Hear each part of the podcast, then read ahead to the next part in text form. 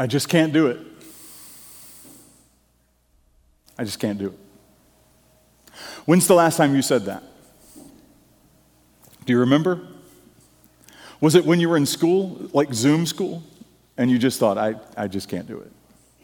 Or maybe it was in your marriage. I can't stay here another day. Or work. I can't stand my boss. Maybe it's parenting. I don't know what to do with these kids. Just can't do it. Was it your faith? Maybe you were praying or reading scripture and you heard the whisper of God and you said, I just can't do that. Just can't do it. In our part of the world, perhaps more than any part of the world or at any time in history, um, you're right. You just can't do it. Aren't you glad you came to church today? Let me ask another question. What do you depend on for everyday life? You know, the Puritan work ethic that we grew up in in America is uh, it's a real thing. You pull yourself up by your own bootstraps, by gum.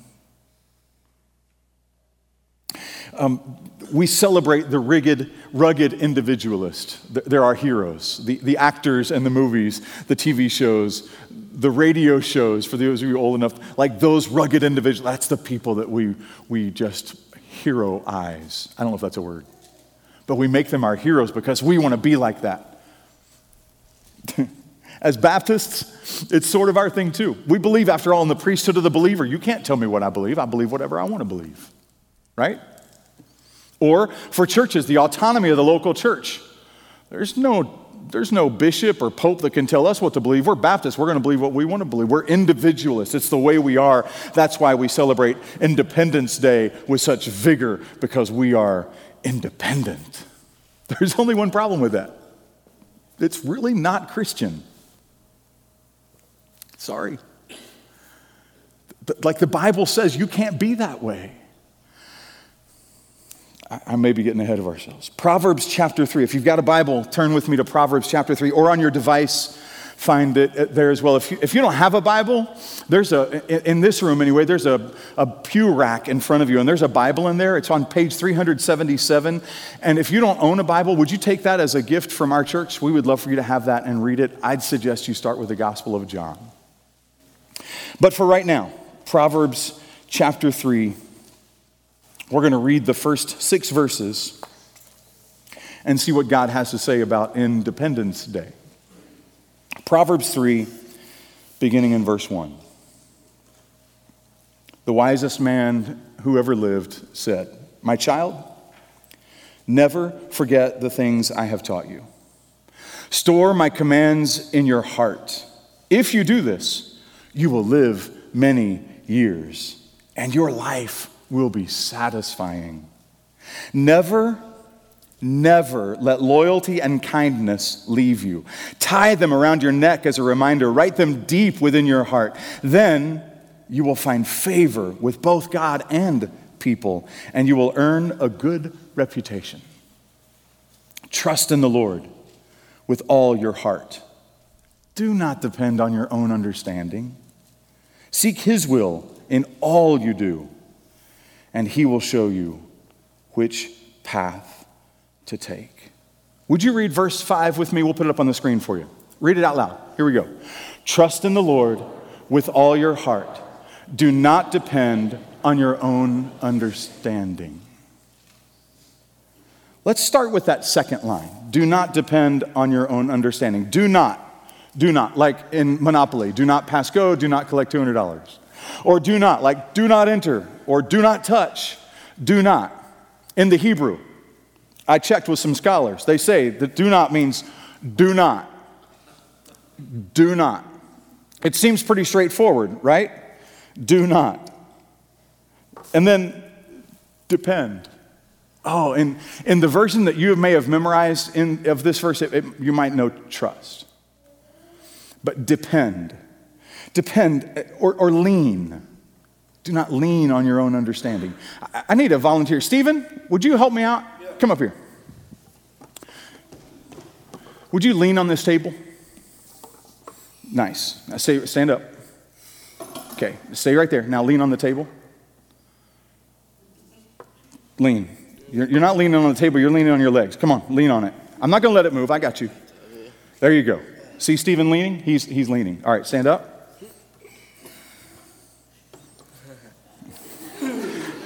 Okay, come on. Come on. I, I got you. I'm, lean on it. Come on. Lean. Come on. Come on. Come on. You got it. Do a plank. There you go. There you go. Okay, thank you. That's it.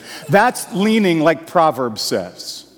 It's not leaning like, huh, I feel better. I've got something to lean on. It's leaning like, if it moves, I'm done.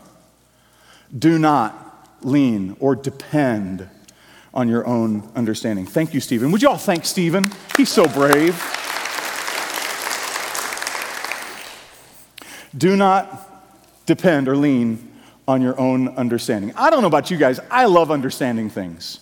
In fact, I hate not understanding things. If I don't understand something, it drives me crazy. Jackie and I will be driving. We were driving back from, I was in school down in Florida. We were driving back, and she asks, you know, 74,000 questions because she has such a curious mind. I love that about her. And she said, What is, and I don't even remember, I'm like, pick a question. Why is the sky blue? She did ask that once. Um, and so we just now ask Google because we want to understand everything. In fact, if you're a student or have ever been a student, if you don't understand things, you fail. Like it's built into the fabric of the way we do things. And God, and God says, do not depend on your own understanding. I don't understand that. Maybe that's the point. I, I don't know. So that's the second line. Go back to the first trust in the Lord. who, who is the Lord?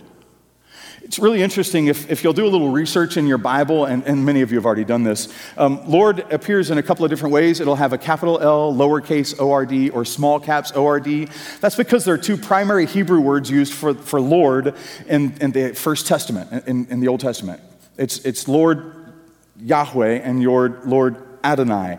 Yahweh is a more personal name, Adonai is a more global name, and so the Hebrews re- just regularly used both. But there are a lot of other names for God in the Old Testament. Shout some out. Shout them out loud. If you're watching online, by the way, drop one in the chat. It'd be really fun to go back after the service and see what you said the various names of God are in the Bible. But in the room, loud enough for the people online to hear. Shout some out.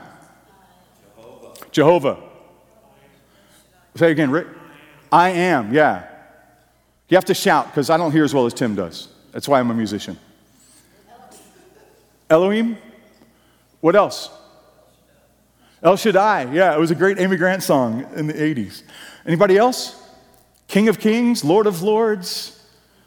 So many. If you're not familiar with a study that came out, uh, speaking of the 80s, back in the late 80s by Henry Blackaby called Experiencing God, he lists in the back of that book all of the names of God in Scripture.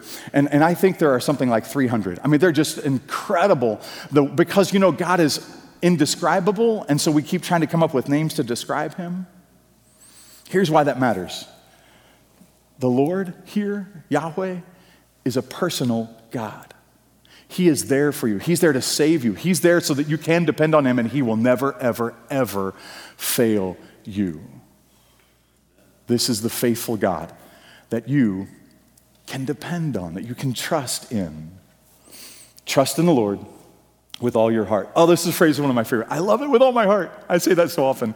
I love Jackie with all my heart in a very different way. I love my daughters, Catherine and Emily, with all my heart. I love to watch UK basketball with all my heart. I love, well, I love the ocean with all my heart. I love my job with all my heart. You probably have some things that you love with all your heart too, right? I didn't mention my dog. He'll be upset if he doesn't hear. Uh, so, just kidding. But anyway, we love things with all our heart. Are you, are you seeing the depth of this verse? Trust in the Lord with all your heart. Do not depend on your own understanding. Will you read it with me again? Uh, think about what we just said, all that stuff. Read it with me. Trust in the Lord with all your heart. Do not depend on your own understanding. I wonder if an image would help. So um, let, us start with this picture. This is um, a younger guy, we'll call him Rod, and this is an older guy, we'll, we'll call him God. Okay? And so when I think about trusting God, depending on God, leaning on God. This is often the way I think about my relationship with God. It's close, it's a bro hug. You know, bring it in. I, I, I, feel that embrace when I pray. I feel it when I sing and lead worship. I'm feeling it right now because I have an army of people praying for me because I'm so terrified. Um, I, I love this image of the way that I think about my relationship with God, but can I just tell you, I think it's a really poor way for me or you to think about our relationship with God. This looks a little bit like if I wasn't holding on, he might fall over. But a different image might help a little better. This is probably a little bit more of what that looks like. I'm the little baby, and if dad lets go, I'm done for. I am on the ground, probably with injuries and maybe even dead. This I would describe as a divine embrace. God holds on to us. Remember, He's trustworthy, He's good, He's Yahweh, He is here for you, He is all you could ever need. You might have heard that thread running through the songs this morning. It was so powerful listening to it after preparing for the sermon and knowing what I was going to talk about to listen to those lines in the songs that we sang. And in Psalm 22 that Melissa put together with Monisa and the team, wow, that was amazing. Just you can trust God because He's holding on to you. It was. Um, gosh, a long time ago now that Jackie's mother passed away of cancer. And there were songs that were very popular on the radio that were very helpful to us as a family. One of them was a Natalie Grant song called Held. Still on the radio, um, 15 years or so after it came out. And it's just a beautiful song. This is just a few of the words say, This is what it is to be loved. This picture of a dad holding a baby, of God holding us. This is what it is to be loved. And to know that the promise was when everything fell, we'd be held. This is what it means to be held. Listen to it.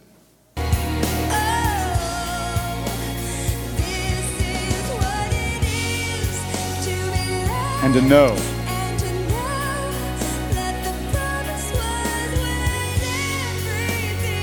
we'd be held.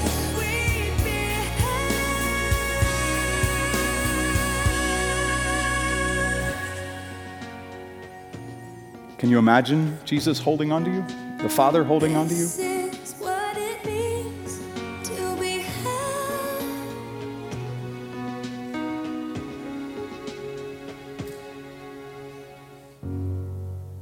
And so here's the rub as North Americans, United States people in 2021, we are raised, reared, trained to be independent and powerful, but we're called by God to be submissive and surrendered. And so on this Independence Day, on July 4th, we find ourselves in a country that says, Be your own man, be your own woman, you can do it all by yourself. And God says, Be my man, be my woman, you can only do it if I do it through you. How in the world can we go from being raised to be powerful and independent to being submissive and surrendered? Honestly, it's like when, when a, a hammer is going to go out and build a barn on, on the farm. The, the is just going to go out and build, I'm going to build that barn. I can do it. I can do it. Well, it's a hammer. Need somebody to hold it in his hand. You and I are hammers. That's all we are. The barn won't get built without the hammer, but it's the builder that does the work not the tool, held in the divine embrace of the Father. Here's, gosh, I wrote things down because I'll talk too long if I don't write them down, so, so bear with me. We are part of God's story. In other words, if we try to make God a part of our story, it might seem like He is depending on us to get things done. That's ridiculous, isn't it? But how often do we live like that? When we make ourselves part of God's story, we must be dependent on Him. The divine embrace is not us holding on to ourselves or even us holding on to God or even us holding on to each other. No, it's God holding on to you. And so when you say, I just can't do it, I want to tell you it's okay because Christ in you can. He's holding on to you. You are held in the divine embrace. The moral implications of this way of thinking are enormous. You see, we decide because we're writing our own story and trying to figure out how to get God a part of our story that we, we choose to believe the things in the Bible we want to and not believe the things in the Bible we want to because, don't want to because it's our story, by golly. And therefore, I'm going to write my story with my rules instead of submitting and surrendering to God's story and His rules, which are the way that we live in a divine embrace, which is how we have full and abundant life. So instead of inviting Jesus into your friendships, what if you were to invite your friendships into God's story? Or instead of trying to include Jesus in your dating life, what if you fit your dating life into the story of God? Instead of trying to make sure you get Christianity into your marriage, what if you talked together with your husband or your wife about how your marriage could fit in God's story? Instead of making sure you use Jesus and parenting so that you do it well, what if you thought with your holy imagination about the way that godly children could fit into the story of God that He's writing? Rather than trying to share your faith with those you feel the Holy Spirit prompting you to lead your, to share your faith with, what if you just stopped and prayed, God, help me? How can this conversation become a part of the story you're writing with my life? Are you starting to see, hear, imagine how radical a life of living in dependence of God could be? Everything meaningful that has happened in your life, God did. Everything that's meaningful in your life, God did. I don't know about you, that makes me want to have God do more things so that I can have a more meaningful life. I want to be held I want to be embraced, and I want to live out of that. So, I'd like to suggest three ways that we can move from independence to independence on God. The first one is immerse yourself in Scripture. Now, I know preachers say, read the Bible. And I understand we're supposed to read our Bible. And I have read the Bible more in my years at Woodburn than all of the years before I came here put together. And I am so glad I did. But I want to talk a little bit about immersing yourself in Scripture. Don't just read a verse, find yourself in the verse. Where do I fit? In the story of the prodigal son, am I the older brother, the younger brother, the father, the hired hand, the person in the far off country tempting the younger brother. Like, who am I in this story? Immerse yourself in Scripture. I think you will find that it has incredible depth that you have not yet discovered. A quick reading of 1 Corinthians 15 22 may seem like a verse that doesn't have a lot of relevance to you and me. I'll put it up here because I, I, think it, um, yeah. Let's see if we can immerse ourselves in this verse and find out what it means for us. Just as everyone dies because we all belong to Adam, Everyone who belongs to Christ will be given new life. See, when you and I live Adam's life, the life of self sufficiency, the life of, I'm going to eat that apple, I don't care what he says. When we live that, live that kind of life, we die. All of those ways of living lead to death, but all of the ways of Jesus lead to life. For as in Adam all die, so in Christ are all made alive, is the way I memorize that verse. It's so good to know that you can live in the life of Christ in his divine embrace in utter dependence on him. I really have to move on. I'm halfway through and I have two minutes left. Um, so, immerse yourself in Scripture. If you'll come back on Wednesday night, by the way, six o'clock in this room, I'm going to give you tools Wednesday night for how to do this. Um, I'm going to give you a handout. I'm going to show you slides. I'm going to, sh- I mean, all kinds of tools that we as a church want to make sure you have access to so that you can learn to, if you're not already, learn to immerse yourself in Scripture. So I, I hope you'll come back for that. The second thing I would say after immersing yourself in Scripture is that you would pray for others and pray for intimacy. Pray with the purpose of intimacy. In other words, don't just say, God, would you bless my mom and dad? And I, I hope you're praying for your parents. They need it. I'm a parent, I know but that you would actually pray just to know God. Have a list. I keep a list in Evernote on my phone. It's broken down, uh, most of it by categories, and then there are some things I pray for on Mondays and Tuesdays and Wednesdays all the way through the week. Um, I have used that as a discipline all of 2021, and it has radically changed my prayer life. If you're not already doing that, I encourage you. Find a way, whatever works for you, find a way to have a list. You might write it on a, on a sheet of paper and put it on your refrigerator. You might find a marker proof thing you can use in the shower and, and waterproof thing and write it in the shower so that as you're getting ready in the morning, you're praying. Whatever it is, just find ways to pray for people, but don't stop there. Once you've gotten pretty comfortable with that, start praying in such a way that you just want to be with Jesus. For example, you're sitting quietly in prayer and you just use your holy imagination and you think, what color was Jesus' skin? How big was his nose? How long was his hair really? Did he have a beard? Probably. Can you see it? Can you see his face? And then as you're sitting there trying to imagine, using your holy imagination, trying to, to think of what Jesus might look like, you see in his eyes. What color are they? And then through his eyes, you allow the love of the Father to wash all over you. Who wouldn't want to pray like that? It's called contemplative prayer. And I'll invite you to be a part of that. Again, come on Wednesday night, I'll, I'll, tell you more. I have to move on for now. So immerse yourself in Scripture, pray for others and for intimacy, and then finally, worship publicly and privately. I would like to remind you that all worship is personal, but not all worship is private. In other words, when you walk into the sanctuary at Woodburn Baptist Church or whatever church you typically attend, then your worship is always personal, but sometimes it's public. Like you want people to see, I love Jesus. And if you can't tell, I'm not doing it right.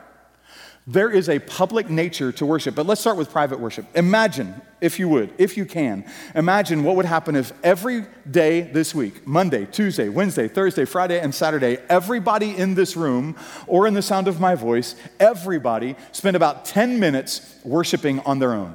And by worshiping, I mean whatever you think that means pray, read scripture, sing, Come back Wednesday, I'll have tools for you about that too.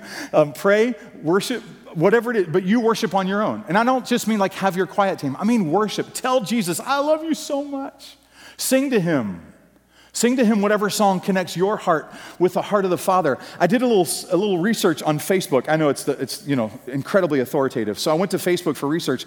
I asked the Woodburn Baptist Church group, I said, tell me some songs that really help your heart connect with the heart of God. I, I, got one email from Suzanne, who isn't on Facebook, but she said, I heard about it. I got to get my votes in. So um, that's great. I loved it. There are about 25 people I heard from. Almost nobody had the same songs. You know how hard that makes my job? Like, I can't pick songs to please y'all. But what if you got all the songs that please y'all on your own time, and then we came together as a church family and we worshiped not really worried about what I get out of it, but I came so full, I can't wait to give out of what God has given me all week. How radically would Sunday be different if we came in full instead of came in hungry? I don't think I can imagine, but I'd love to try. So this week, immerse yourself in Scripture. Pray. Pray for one another. Pray for your family. Pray for the lost in your life and then worship on your own, by yourself, in the car, in the shower. Worship. Worship by listening to Bill Gaither or Bethel Worship or Chris Tomlin or I don't care. Whatever it is that helps your heart connect with the heart of the Father, just cut loose and love Him out loud. And then come back next Sunday. I can't wait to see what church is going to be like when I get to step back into my regular role and lead you in worship. All right, some next steps. I'd like to give you four things you can do, and this is super fast. Well, let me, let me say one more thing because I want to make sure I get this in, because I have a screen for it. If God wants you to do it, He will empower you to do it. As you surrender, you will find power. Now, that last sentence is as mind blowingly paradoxical as anything I know to say, but as you surrender, you will find power. I can't tell you how often I have experienced that. I'll bet many of you could testify to the same. I surrender to what God wants me to do, and I feel powerless, and then He empowers me in His power, and all of a sudden I have power like I never imagined. I don't say that because, because any of us are on a power trip. I say that because when you are doing what God empowers you to do, it will blow your mind.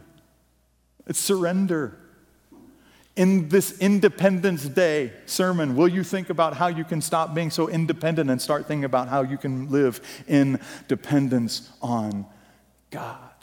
Okay, four next steps, super brief. First, decide. Just decide, I'm gonna do it.